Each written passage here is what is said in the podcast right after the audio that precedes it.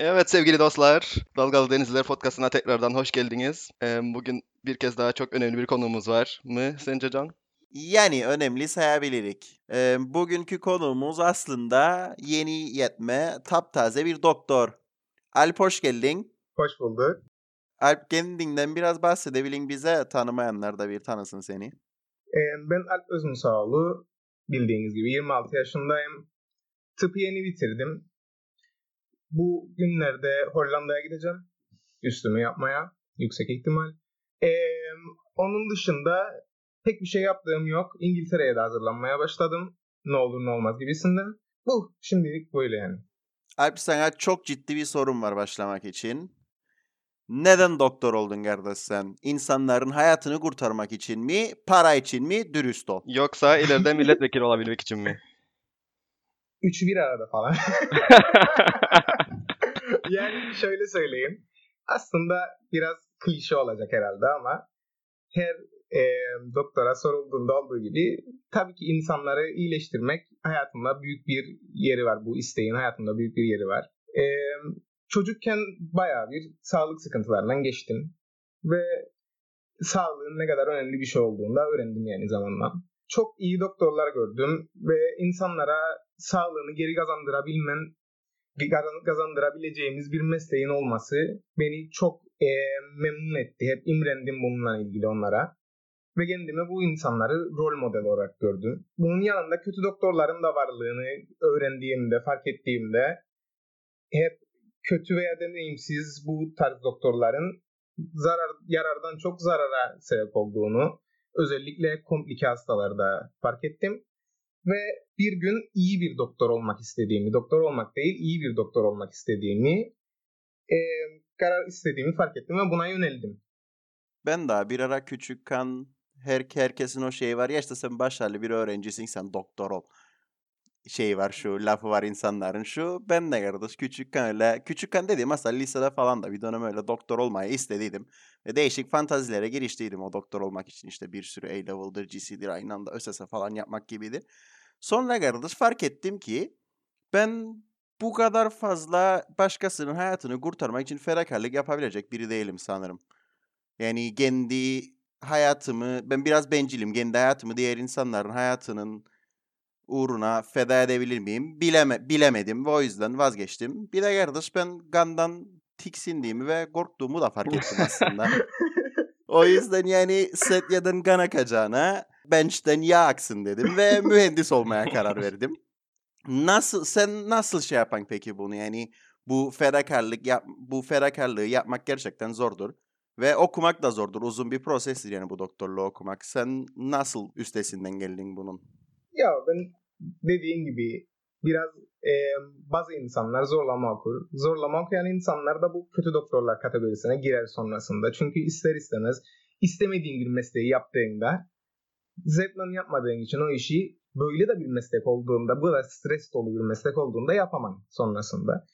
Yani her mesleğin zorluğu var bence ama tıpın gerçekten inanılmaz bir yıpratıcılığı olduğunu söylemek lazım. Yani hem dediğin gibi 6 sene süren bir meslektir, uzundur, çalışma saatleri çoktur, uzun gecelerinden çalışın, fiziksel olarak yorulun uykusuzluktan, e, sınavlardan, derslerden, home reading sessionlardan bir kokteylden beynin yorulur, psikolojikman işte kadavralar olsun, dokular olsun, kan olsun, bu tarz şeylere ta ki alışasın, ister istemez yıpranın. Ve tabii bunun yanında profesörlerden işittiğimiz azarlar, işte siz doktor olacaksınız, insan hayatı elinizdedir tarzı böyle bu yorumcuklarla beraber çok gerçekten yıpratıcı bir 6 sene geçer. Ama sonrasında yani ister istemez bir süre sonra kabullenin ve deyin ki tamam ya bu benim mesleğimdir. En iyi şekilde yapabilmek için artık biraz e, hissiyatımı bu konuyla ilgili hissiyatsız olmam lazım diye düşünün. Ben o noktadayım. Peki duygularını yitirin diyebilir mi bu meslekte bir yerden sonra? Sonuçta çeşit çeşit insan görün, bir sürü insana çok kötü haber vermek zorunda kalın. Yani bak şöyle söyleyeyim. Duygularını tamamen yitiremeyin. Çünkü duygularını yitirirsen biraz psikopatik bir trait olur o. Yani e, duygusuz yaklaşamayın insanlara. Çünkü bu sefer ne olur? empati yapmazsan o iyileştirme, insanları iyileştirme hissiyatın da çok kalmaz bir süre sonra. Sadece robot gibi baş, bakmaya başlayan insanlara. Ama şeyde e, zamanla birazcık empati yapma yeteneğini azaltmak zorunda kalın ki fazla empati yapmanın da sıkıntıları kendi adına psikolojikman çok büyük bir yük olmasıdır yani. Mesela ben arasam seni kazda desem işte Can öldü. E, bir şey değil olur böyle şeyler. Der miydin yoksa üzülür müydün? Bak yakın yakınlarına kesinlikle bunu yapamam zaten. Yani şeyde e, tıpın bir birinci kuralı yakınlarına bakamam. Aile üyelerine kesinlikle bakamam. Arkadaşlarına bakmaman lazım. Yani çünkü yani psikolojik olarak onlara duygusal bağın olduğu insanlara baktığında çok daha farklıdır ve verdiğin kararlar normalde vermen gereken kararlardan daha daha farklı olabilir. Evet bu konuda ben de katılırım Kaz. Çünkü el yazını gördüm ve gayet düzgün bir yazı. O yüzden böyle bir sorguladığım bir şey olursa Alp'e gideyim mi falan gibisinden. bu konu bu konuda yani etsacılar mutlu olabilir. Böyle bir de dersimiz yoktur onu da söyleyeyim bu arada bizim kötü yazma dersimiz yoktur okulda. Bazısı isteyerek yaparım bunu onu söyleyeyim yani. Kardeş sen şimdi dedin yakın çevrene çok da bakmaman lazım işte akrabadır, eş dost akrabaya çok bakmaman gerekir. Yani bu şey demek değil şimdi kardeş sen değilim işte uzmanlığını yaptın bir, bir şey doktoru oldun. Atıyorum kardeş mesela işte ortopedi uzmanı oldun. Kardeş benim ayağım ağrır. Yani bu demektir ben seni arayıp be kardeş benim ayağım ağrır böyle böyle ne oluyor demeyeyim yani sana. Yok bunu diyebilin. Tabii ki bunu söyleyebilin. Ee, ama şey olarak değil. Yani mesela benim kastım biraz daha şeydir. Daha invasive procedures dediğimiz. Yani mesela ameliyat mesela. Kesinlikle kendi yakınına ameliyat yapmaman lazım. Benim görüşüm. Ya da ağır bir tedaviye girecekse hasta bunu bunun kararını senin vermemen lazım böyle büyük şeylerde. Ha küçük sıkıntılarda işte oramda apse var, buramda bu var. Tamam onlar o tarz şeyleri yani yapabilir yakınların ama yani yardımcı olabilir bu konularda ama büyük kararlar verilmesi gerektiğinde bence yapılmaması daha uygun diye düşünürüm. Bence kardeş sen yakınlarından para alamayacaksın diye böyle düşünüyorum ama neyse. Bak şimdiye kadar zengin olduydum. Yeteri kadar hastaydım.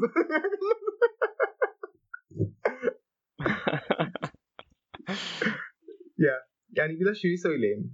Bunlardan beraber kendine de bakmam lazım doktor olarak. Bu kesinlikle en büyük kurallardan bir tanesi yaptım. Senelerden yaptım onu söyleyeyim yani.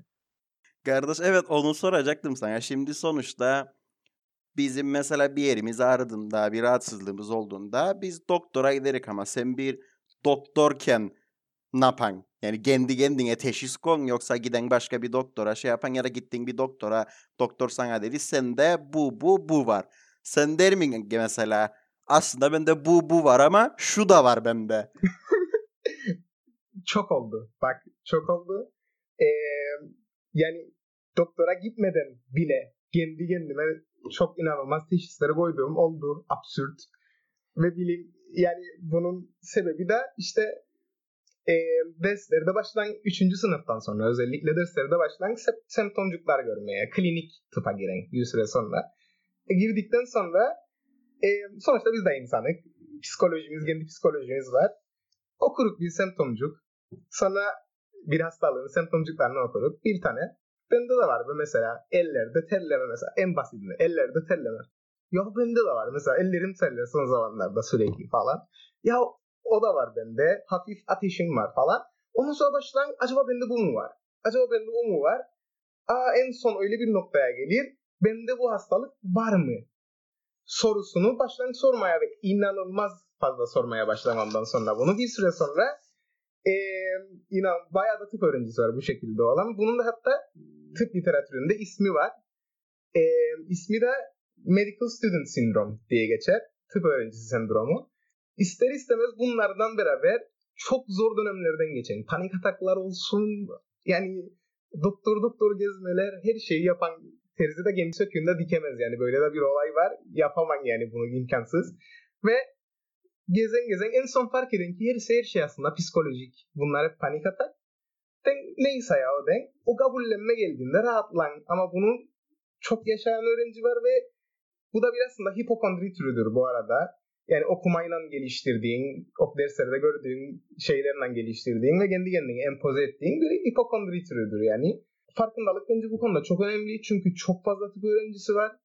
Bu sıkıntıları yaşayan ve yani en azından ulaşmak onlara önemli diye düşünüyorum bu konuda. Eğer dinleyen varsa, eğer sıkıntılarınız olduğunu düşünürseniz olmayabilir. İyice onu araştırın. Doktora sorun, kendinize değil. Konu hakkında spesifik bir örnek de geldi aklıma. Ben karantinadayken aradıydım seni böyle sıkıntıdan. Ee, sen de yeni çıktıydın karantina sürecinden. Oteldeydin de bir hikaye anlattıydın bana. Onu burada anlatmak ister misin dinleyicilerimize de? Anlatırım tabii. Ee, ben geldim, Romanya'dan geldim ben o dönem. Tabii o aslında ben geldiğimde böyle Mart'ın 27'si civarı falan da o dönemlerde inanılmaz bir korku vardı da koronadan. Yani şimdi vaka sayısı ne kadar fazlaysa da korku o kadar az. O dönemde de vaka sayısı o kadar az. Korku çoktu. Öyle de bir geri, garip bir şey vardı o dönemde. Ee, korkularla geldik. Çok korkularla geldik. Maskeler bilmem neler. Geldik yani böyle iki maske takardık bilmem ne yapardık. Geldik. İkinci gününde karantinanın hafif böyle nefes almakta zorlanırım ben. Böyle hissettim geldi bana. Alnıma ellerim. Hmm. E, elimden böyle alnıma ellerim. Bak ateş ölçeri de yok tabii. Elimden alnıma ellerim. Ya dedim. sıcak sıcak sanki böyle alnım falan. e, öksürücük de var böyle. Tabii dedim ben bunu düşündüğüm anda böyle kafamda hemen belirdi bas semptomlar. dedim ben koronayım. Hemen 11.02'yi aradım. dedim ki böyle böyle mesele ben karantina merkezindeyim. Koronayım. Dediler bana nasıl yani? Evet dedim. Yani ihbar etmek istediğim kendimi dediler bana. evet dedim. Kendimi ihbar etmek isterdim ben. Çok güzel ablam dedi. Çok güzel ablam dedi bana. E tabi bizde biraz da şey var. Çevremde çevremde dikkat ettiğim insanlar kardeş korona olduğunu saklayanlar var mesela. Bunun utanılacak bir şey olduğunu düşünüp ben korona değilim. Ben korona değilim. Semptomların hepsi yoktur diyenler var. O yüzden senin arayıp ben kendimi ihbar ediyorum. Ben koronayım demen biraz tabii ilgincine gitmiştir karşı tarafın. şok olmuştur kadın eminim. Çünkü yani yoktur bu tarz bir şey. Ben hayatımda herhalde duymamıştır kadın öyle arayan bu tarz. Ama kadına dedim bu arada. Yani bakmayın dedim. Ben de panik atak da var bende ha falan diye de uyardım kadına böyle tıp öğrencisiyim falan filan. Yani tıp onu söyledim işte tıp sendromu falan dedi. Kadın böyle deyince birazcık şey yaptı. Ha falan dedi öyle. Sonra kapattık telefonu. Neyse ben dedim aradım oteli aramaya çalışırım lobiyi. Da şey yollasınlar. E, ateş ölçer. Bizdeki karantina merkezi ateş ölçeri de yok. Ne gerek Tam var? teşekküllü karantina merkezi. Tam teşekkürlü. Ateş ölçeri yok ablam dedi bana şey lobideki kadın. Nasıl yani dedim burası karantina merkezi değil. Yok. Yoktur şeyde e, hemşireyi o zaman ben konuşabilir miyim. Yoktur doktor yoktur dedim. Burada bir kişi de çıksa gerçek anlamda mesela olmasa bile ben de dedim ne yapacaksınız ha? Çağırdık dedi şey zaten dedi ambulans geliyor senin için yoldadır dedi. dedim nasıl yani? ambulans yoldadır dediğinde hayat şokumu yaşadım işte. Ambulansı hemen arayıp iptal ettirdik. Dedim ben tamamım sıkıntım yoktur rahat olun. Yarın gelsin doktor baksın bana. Sonra bıraktılar beni zaten. Ertesi gün doktor geldi. Ve hallettik. Bir şeyim yokmuş. Ama en azından e, kendi kendimi ihbar etmedim de diyemem korona dönemi. Alp peki sana şeyi sormak isterim. Şu an sen yeni mezun oldun ve yeni doktor çıktın diyebilirik. Böyle bir ilginç pandemi döneminde doktor olarak mezun olmak, yeni bir doktor olmak nasıldı sence? Yani doktorluğu dadamadım açıkçası bu dönemde. Ee, biraz da tabii ki yeteri kadar e, deneyimimiz olmadığını düşünürüm ben bizim koronayla cope yapmak için bu 6 senenin hemen sonrasında. O yüzden pek de bir şey kaçırdığımı düşünmem. İyi ki de şey yapmadım çünkü zarar da vermek istemem insanlara tabii ki bu şekilde. Ama e, doktor olarak çok fazla telefon aldım yakın çevremden, arkadaşlarımdan, ailemden. E, sen Parasız tabii değil mi? Tabii ki, tabii ki. İban, İban yazacağım direkt şeyime, profilime. Bu arada şey de var Kaz. Onu da fark ettim. Böyle Instagram'da herkes böyle doktor atıyorum. Alp Özmüsavoğlu falan bu şey hakkında ne düşünün? Bu trend Bu- hakkında. bu akım Sen hakkında ne zaman ekleyeceksin doktor title'ını Instagram profiline? ekleme, eklemeyeceğim. Bunu düşün, bunu düşündüm çünkü gördüm Büyük çok konuşma insanı. ha. Bunu şey yaptım çok e, profesyonel account olarak açan insanlara saygım sonsuz. Sadece tıp hakkında bir şey paylaşırlarsa onda sıkıntı yok. Ama normal isminin önüne Instagram'da doktor ekleyince ne bileyim biraz biraz cringe gelir bana açıkçası onu söyleyeyim. Tamam umarım kardeş yapmak ama bu saatten sonra takipte olacağımızı söyleyeyim yani sana. Aynen sadece biz değil. Büyük bir dinleyici kitlemiz de var tabii ki. Onlar da takipte olacaktır. tamam ben ben farklı hesap açayım. Gizli. Neyse sorry böldüm bir şey anladırdın. Korona Ha, yok. döneminde doktor olmak. Aynen. Aynen aynen. Yani şöyle bir durum var. Yani eee, bu dönemde doktorların işi gerçekten çok zor. Yani değerin daha da anlaşıldığı bir dönem doktorların bu dönem.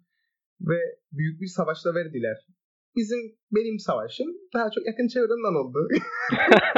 onların, onların sağlıklı olduğuna inandırmak şeklinde gelişti daha çok. Çok arayan oldu, çok soran oldu şey anlamında yani ben tamam mıyım anlamında dedim tamamsın. Rahatladılar ama ilginç bir şekilde rahatladılar yani bu pek yani bir ne muayene ettim ne şey ettim kendilerine ama rahatladılar o yüzden yani biraz faydam dokunduysa yakın çevreme en azından iyi. Ha doktorluk yaptığım süre içerisinde korona devam ederse yakın zamanda yakın süre içinde tabii ben de savaşacağım koronayla. Merak da ederim nasıl olacağını. Eminim eminim bir şekilde başaracağımızı düşünüyorum yani. Kardeş denge mesela insanlar işte beni de arar sorar bende bu semptom var korona mıyım? Biraz da şeydir o mesela kardeş evde otururken ben de ilk bu korona dönemi çıktığında işte senin gibi o duruma düşüp direkt ortalığı velveleye vermemek için ilk günden kardeş ben gittim kendime bir adet ateş ölçer aldım ve orta sehpasının üstünde o ateş ölçer durdu. İşte ansızın öyle bir triplendim de direkt hop ateş ölçeri direkt koltuk altına ki bakayım ateşim çıktı mı çıkmadı mı çünkü Belki de psikolojiktir bilmem. Ansızın öyle bir öksürmeye başladım. Üç defa öksürdükten sonra dedim sıçtık. Korona ek. Hemen ateş ölçmem lazım benim. Bitti. e, bir de kardeş şeydendir bu bence. Tam olarak ne yapacağımızı da bilmek yani bir önlemek için bunu. Mesela derler işte bağışıklık sistemin güçlü olması lazım. İşte spor yapman lazım. Beslenmene dikkat etmen lazım. E kardeş bütün bunlar olurken dönüp bakarım şimdi mesela bu koronayı kapıp public bir şekilde açıklayanlara. Mesela kardeş Dwayne Johnson Covid pozitif olduydu. Bu kaptıydı yani bu hastalığı. Ondan sonra kardeş adam bir süre sonra işte atlattıktan sonra bir açıklama yaptı ve şey dedi. Benim ve ailem için şu, şu ana kadarki en challenging dönemdi bu. En zorlandığımız dönemdi yani. Zor atlattık bu dönemi dedi. Ve kardeş bu adam düşündüğünde yani profesyonel bir atlettir bir anlamda. İşte günde bilmem kaç kilo etini yesin, sebzesini yesin, sporunu yapsın kardeş adam sağlıklı bir lifestyle vardır diye düşünmekteyim. Ve yani dönüp baktığımda e, tamam ben spor yapmam, e, beslenmem de çok iyi değil ama o adamın öyleydi. Bu adam da oldu bunu. Bir de vegan olsaydı. Oraya geleceğim. Oraya geleyim biraz sonra. Ee, şöyle söyleyeyim. Yani Dwayne Johnson'la ilgili bence fit olmak tabii ki önemlidir. Çünkü fitness'ın aynı anda bağışıklık sistemini güçlendirdiği bil- bilinen bir gerçektir. Yani sadece fit insanların daha bağışık, dirençli olduğu bilinir yani. Ee, beslenme de çok önemlidir bu tarz şeylerde. Ama korona tabii ki belli bir yaşın üstündeki insanları daha çok etkiler. Belli bir e, insan grubunu daha çok etkiler. Özellikle sigara içen insanlar olsun, e, bu tarz sıkıntılar olan insanlar olsun daha çok etkiler. E, veganlarda veganlarda tabii ki e, bazen daha ağır geçirdiğine ilgili çok araştırmalar okudum bunu. Çünkü veganların biraz daha direnci, vücutlarının direnci diğer insanlardan daha düşük. Çünkü insanlar omnivor olmak için daha çok yaratılmış varlıklar. Birazcık ben buna inanırım. Ve bununla ilgili doktorlarımın da bu tarz şeylerde çok eee, şey bazı katkıları oldu benim bu düşünceme. Hatta bir arkadaşımızı sınıfta sordu işte aranızda vegan var mı falan diye. Biri çıktı dedi işte ben veganım falan. Ben dedi senden daha geç yaşlanacağım dedi. Çünkü sebeplerini de saydı işte farklı kalite proteinler var. Üç farklı kalite. Yüksek kalite, orta kalite, düşük kalite. Yüksek kalite protein sadece ve sadece ette var. Ve bu yüksek kalite proteinde insanın vücudunda istediği oran istediği dizilimdedir amino asitlerin, yapı taşlarının, proteinin.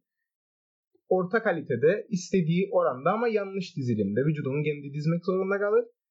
Düşük kalitede de yanlış dizilimde, yanlış oranda. Hem vücudun kendi dizmek zorunda kalır hem de farklı e, oranlarda olduğu için istediği proteini üretmekte zorlanır. O yüzden yüksek kalite sadece protein ette olduğu için tabii ki normal etten alabildiğin protein oranı çok daha yüksektir diğer e, etin dışında kalan ürünlerden alabileceğine göre. O yüzden kesinlikle etin et tüketiminin bir vücut direncinde çok büyük önemi var. Çünkü proteinler vücudun vücudumuzun yapı taşıdır yani amino asitler.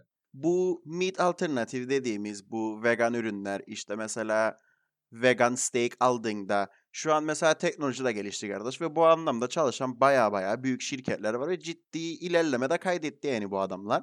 Mesela kardeş bu em, cell cultured meat dedikleri var. Mesela lab ortamında yaptıkları direkt mesela tadı okey tavuğa benzesin, ete benzesin onu geçtim. Hayvanların o hücresinden onu lab büyüterek yaptıkları etler var ve işin sonunda mesela direkt o etin tadını da alabilin. Ve kardeş baktığında mesela bir örnek vereyim bu Impossible Burger üzerine bayağı popüler oldu. Etle birebir aynı besinleri, etten aldığın bütün o besinleri sen bu Impossible Burger'ı yediğinde de alabiliyorsun diyor sana adamlar. E bu defa baktığında tam da diyebilir miyiz? İşte etin büyük bir önemi var senin bağışıklık sisteminde ve beslenmende. O yüzden alternatifini yediğinde bunları alamayacaksın. Tam değmeyik sanki o label'a baktığında.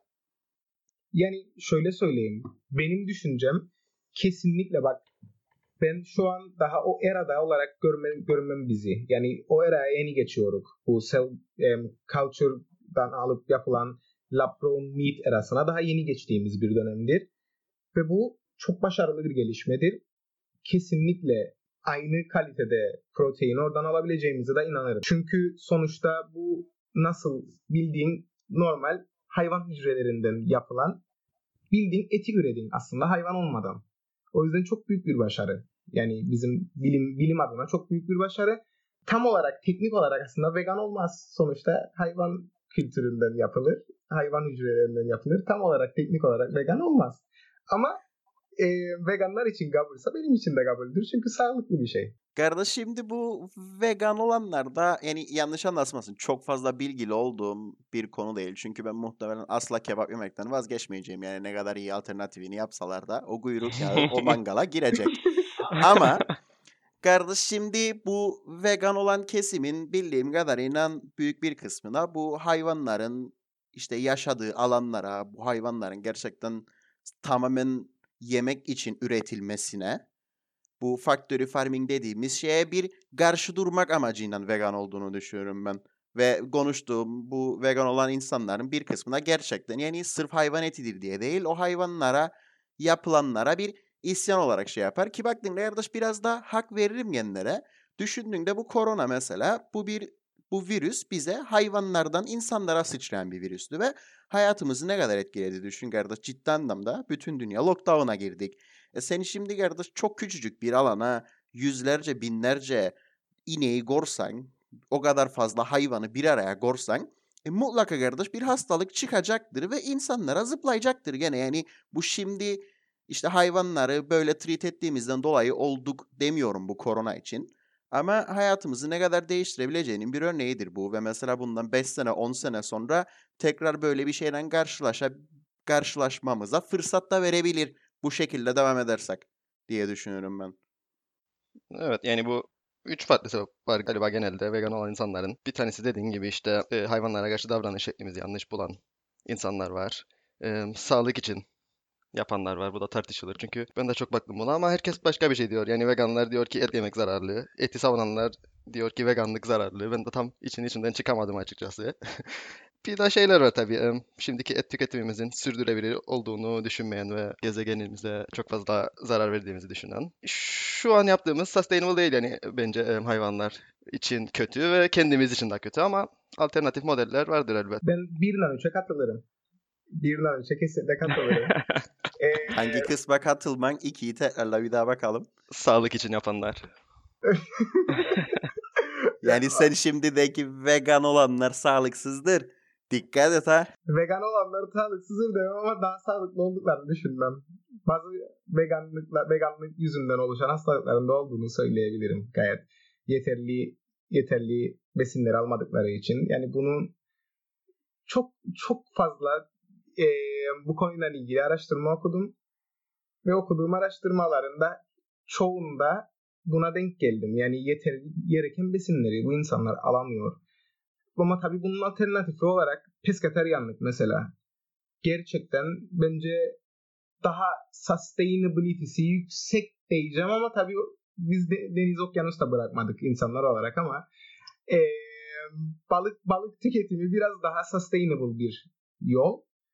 Tabii bazı çok daha farklı bize, bize göre iğrenç Asyalı Asyalı toplumlara göre biraz daha alışa, alıştıkları bir şey. Mesela böcekle ilgili çok şey okudum. Böcek ileride böcek diyor micronutrient olarak böcek yiyeceğini düşünürler insanların işte gereken proteinleri alabilmek için çünkü sustainable olmadığı için şu anki e, et tüketimi sustainability'si yüksek olan et tüketimi olarak da böceği geleceğin besini olarak söylerler. Bilmem tabii. Kardeş evet bu böcekle ilgili bahsettiğini okuduydum ben de. Kardeş bilmem bana biraz fazla uzak gelir. Çünkü ben çok kolay iğrenebilen biriyim yani. Bir de kardeş veganlığa ben gerçekten vegan olanlara saygı duyarım. Çünkü gerçekten büyük bir commitment'tır bence. Ve bizim yapmadığımız, bizim almadığımız o responsibility'yi alıyor bu insanlar bununla savaşmak için ve gerçekten takdir ederim. Ha ben vegan olabilir miyim?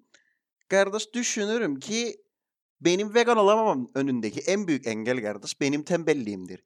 Çünkü kardeş benim için çok basittir. Mesela bir tavuğu alıp direkt tavaya atıp yanına bir salatayla yemek. Ama vegan olursam düşünüyorum ki sonuçta bu henüz o aşamaya gelmediğimiz için her şeye direkt perfect bir alternatif olmadığı için kardeş biraz bana fazla iş gibi gelir. İşte şunu yemem lazım, bu kadar protein alayım, şunu yemem lazım, bu kadar yağ alayım. Yani tam benlik değil. Ha vegan ürün denemedim diyemem. Birkaç defa denedim. Mesela bu vegan chicken nugget denediydim. Kardeş şöyle diyeyim sana. Eee, şimdi seni bilemeyeceğim. Senin yaşadığın doktorluğu, tıpı okurkenki köyde var mıydı ama bizim burada bir gece night out'a gittiğinde club'dan çıktığında mutlaka McDonald's'tan geçeceksin. Bu McDonald's'tan geçerken kardeş o dalgada alabileceğin en kolay yemek Chicken McNuggets'tır. O nugget'cı alın ve yiyerek eve gelin. Ama dalgada olduğun için o nugget'ın o saat mesela tadının iyi veya kötü olup olmadığını çok farkında değilsin. Ha ben evde bir arkadaş yaptıydı vegan chicken nugget onu yediğimde bana şey anımsattı. Dedim okey ya texture olarak chicken nugget'a benzer. Muhtemelen ben bunu bir club çıkışı dalgada yesem ne kadar güzel bir chicken nugget diye yiyeceğim dedim. Ama dalgada değilken yediğimde o izlenim. O, o onu hissedemedim. O kadar da güzel değildi yani tadı. Ve benim için çok önemliydi bu. Katılırım. %100 katılırım. Bu bir kültürdür mesela bunu söyleyeyim yani. Club çıkışı McDonald's diye bir kültür var yani. Bu net. Sizin köyde de var mıydı? Var. Depresyonda. Bizim köyde de vardı bunda. Ee, ama bunun çok bak daha önce denk geldim. Bir kere denk geldim buna. Vegan olup McDonald's'a gidip nuggets yiyen oldu. Yani gördüm bunu daha önce. Çünkü biraz da alkolün verdiği yetkiye dayanarak yapılan alkolün verdiği de açlığa dayanarak yapılan bir şey olarak görürüm. Biraz da bilmemek mutluluktur modundadır o saat. Zaten dalgadayım ben bunu hatırlamayacağım. Bunu ha zaten ben bunu bilmeyeceğim, hatırlamayacağım. O yüzden tabii ki ben bunu yapabilirim şu an modunda insanlar tabii ki. Ha gel gör ki şey, şeyi düşünürüm yani aynı etkiyi yaratır mı bende o alternatif McNugget aynı şeyi yaratır mı vegan Mc- Mc- nuggetlar mesela bende aynı etkiyi yaratır mı diye düşünürüm. Bilmem Kardeş test lazım. edildi, onaylandı. Dalgadaysan yaradır. Ha anladım. O zaman yiyebileceğimiz zamanlar olacak. Evet, evet. Kardeş öyle Her zaman. görmeyecek durumdaysan da yen o vegan McNugget'ı aa ne kadar güzel. Nım nım nım diyebilin. Anladım. Ama dalgada değilsen muhtemelen demeyeceksin. Ben demedim en azından. Benim de bakış açım tam tersi bu konuda. Yani araştırdım dedim ya işte farklı farklı belgeseller izledim, farklı perspektifleri olan. Ve benim vardığım kanı az katkı maddesi ya da hiç katkı maddesi olmayan besinlerin yemek en iyisi. E, Bunda vegan McNugget'ta da bir sürü şey var. E, zararlı ingredient var muhtemelen. E, Tavuğunda da var. O yüzden tabii ki dalgadan sonra gider ama genel olarak benim vardığım kanı ya da kendi hayatımda yapmaya çalıştığım ne kadar whole food based e, yiyebilirsem öyle yapıp eti birazcık azaltmak. Katılırım yani karbon footprintini ne kadar düşürürsen o kadar iyi o konuda katılırım yüzde yüz. Ee, ama dediğin gibi aditif, aditif ekleyerek et ürünlerinden kurtarmaya çalışmak tabii ki sağlıklı bir alternatif de değil. Bu arada kendi sağlığımızdan da olmamak çok önemli. Sonra kendi sağlığını kaybedince bizim elimize düşerler insanlar. O yüzden Senin işine gelir tabii. yaşasın yaşasın vegan food falan. Kardeş dedik ya mesela işte o kadar da lezzetli gelmedi bana bu vegan nugget. Ama kardeş diğer açıdan da mesela dediğim gibi bir engelle benim bunu yapmamdaki bu tavuğu, eti falan alıp direkt pişirmenin kolaylığıdır benim için. Ama kardeş ben mesela şeye de bayağı ilgiliyim öyle gece yatağa girdiğimde mutlaka girip bir 10-15 dakika bir yemek fotoğraflarına bakacağım. Yani bu benim için vazgeçilmez bir şeydir. O yemek fotoğraflarına bakacağım yani kesinlikle. E kardeş takip ettiğim bazı sayfada devamlı böyle vegan yemekler de paylaşırlar ve gece kardeş yatmıyor şu bakarım öyle mesela der ki işte bu tabak tamamen vegandır. O kadar lezzetli görünür ki o tabak. İçinde mesela renkli renkli bir sürü sebzecik değişik öyle e, ürünler falan. Ve derim yani galiba bana biri günde 3 öğün vegan öğünlerimi hazırlasa o kadar da bozmaz beni vegan olmak. Ha, tam vegan olmak demeyeyim çünkü dediğim gibi o kebabı yiyeceğim yani. Ama diğer ürünlerimi replace edip vegan ürün, vegan yemeklerle kebabı da yiyeceğim bir şekilde. Sanırım bunu yapabilirim, yaşayabilirim ama dediğim gibi birinin bana hazırlaması lazım bunu. Yani bence vegan yemenin iki zorluğu gerçekten iki zorluğu var. Biri biri manevi biri maddi. Manevi olarak manevi olarak kendi adıma söyleyeyim. Gerçekten dediğin gibi uğraş ister. Çok net ayarlama ister. Her şeyini içindeki nutrient based çok net uğraşman gerekir üstünde. Ve yeterli de olduğunda düşünmediğim de bir durumdur. Tabi orasını geçtim. Ama lezzet olarak çok lezzetli gözükenler var. Eğer böyle gerçek anlamda bana dediğin gibi o kaliteli vegan restoranlarının o güzel yemeklerinden yapacaksalar günde günde bir öğün demeyeyim. İki günde bir öğün et yemeye kabul edebilirim. Yani anladık iki günde bir ama ya bir gün dayanabilirim et yemeden o şekilde yersem. Ama en büyük sıkıntısı bence veganlığın yani şu an dünyada gördüğün sadece veganlık değil genel olarak böyle green agriculture tarzı şeylerde de işte bio ürünün başına bio getirdiğin andaki fiyattaki o spike yani inanılmaz o artış o fiyattaki yani o, o tür e, vegan beslenmede de biraz bunun sıkıntısı var. Çünkü alacaksan tamamen plant based besleneceksen besleneceğin işte kinoasıdır, bilmem nesidir. Bu tarz ürünler gerçekten pahalıdır. Yani gittiğinde gittiğinde bayağı bir para dökmen gerekir bunları almak için. Ondan daha ucuza et alabilmek çok komik aslında. Yani öyle düşünüyorum ben. Bir terslik Biraz- var bu işte. Ha bir testlik var bu işte. Sağlıklı beslenmemizi bu anlamda yani sağlıklıdan kastım fast food'un ucuz olması ve healthy food'un şey yapması biraz daha bence bu dünyanın sorunlarından bir tanesi. Fotoğrafçıkları gördükten sonra bilin biraz da fotoğraflarla ilgiliyim. İster istemez şey yapan yani denk vay be ne tatlı gözükür bu yemecik falan denk ama işte aynılarını yiyemeyiz kolayına. Fotoğrafçılık demişken kaz, em, güzel bir makinen var. Aletlerini alın. Sonra standart bir telefon olan biri gelip bir fotoğraf çeker telefondan, biraz editleyip Instagram'a atar ve benzer bir kalitede olur. Bu seni kızdırır mı bazen ya da sinir olur mu kaz bu olaya? Edit'e karşı değilim kesinlikle fotoğraflarda. Çünkü editi ben de yaparım. Severek de yaparım. Hatta bence fotoğrafın vazgeçilmez bir parçasıdır bu şu anki dönemimizde editlemek. Çünkü eskiden böyle bir şansı yoktu insanların. Yani 30-40 sene önce bir fotoğraf çektiğinde çektiydin bu kadar.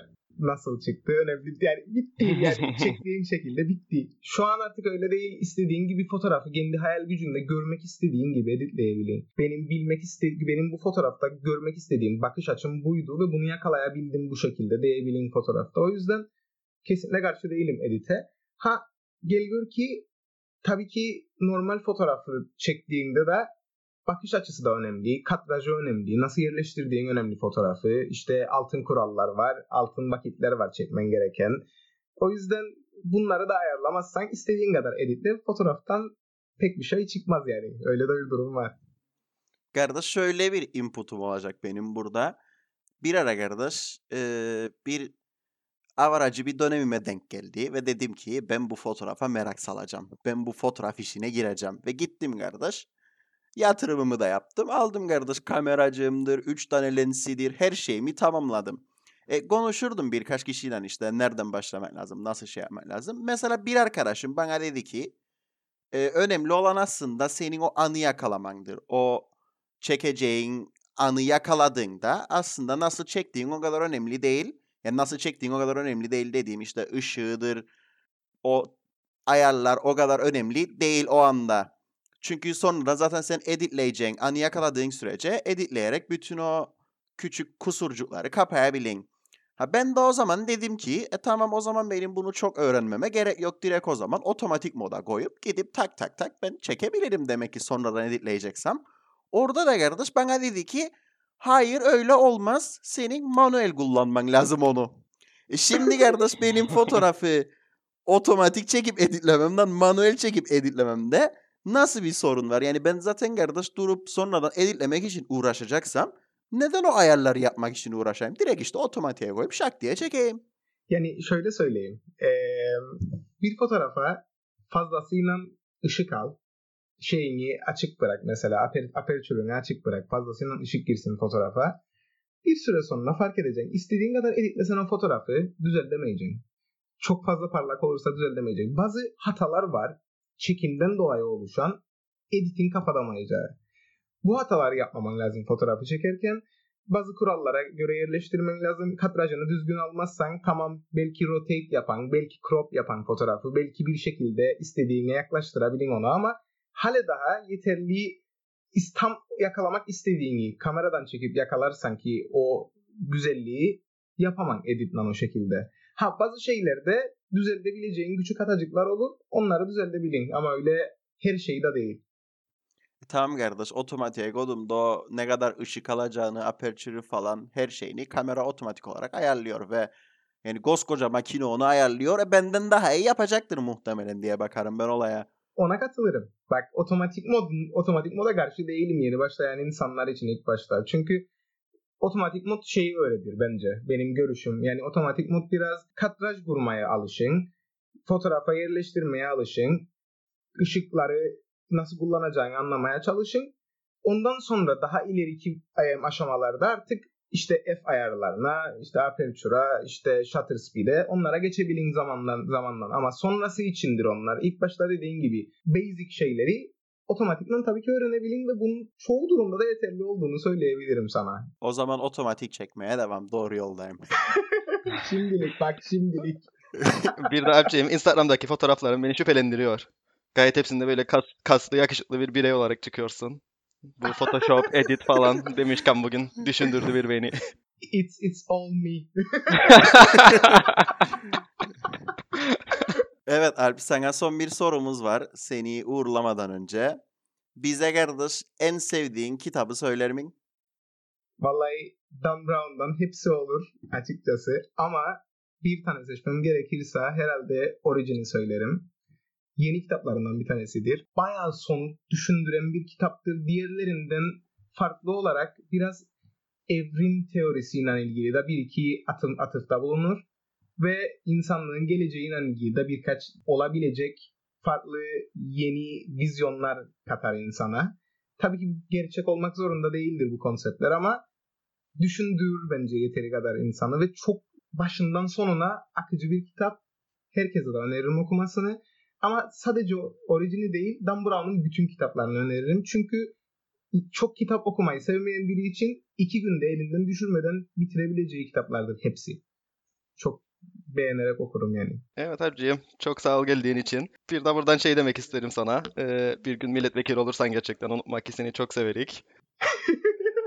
Kardeş bizi lütfen gör.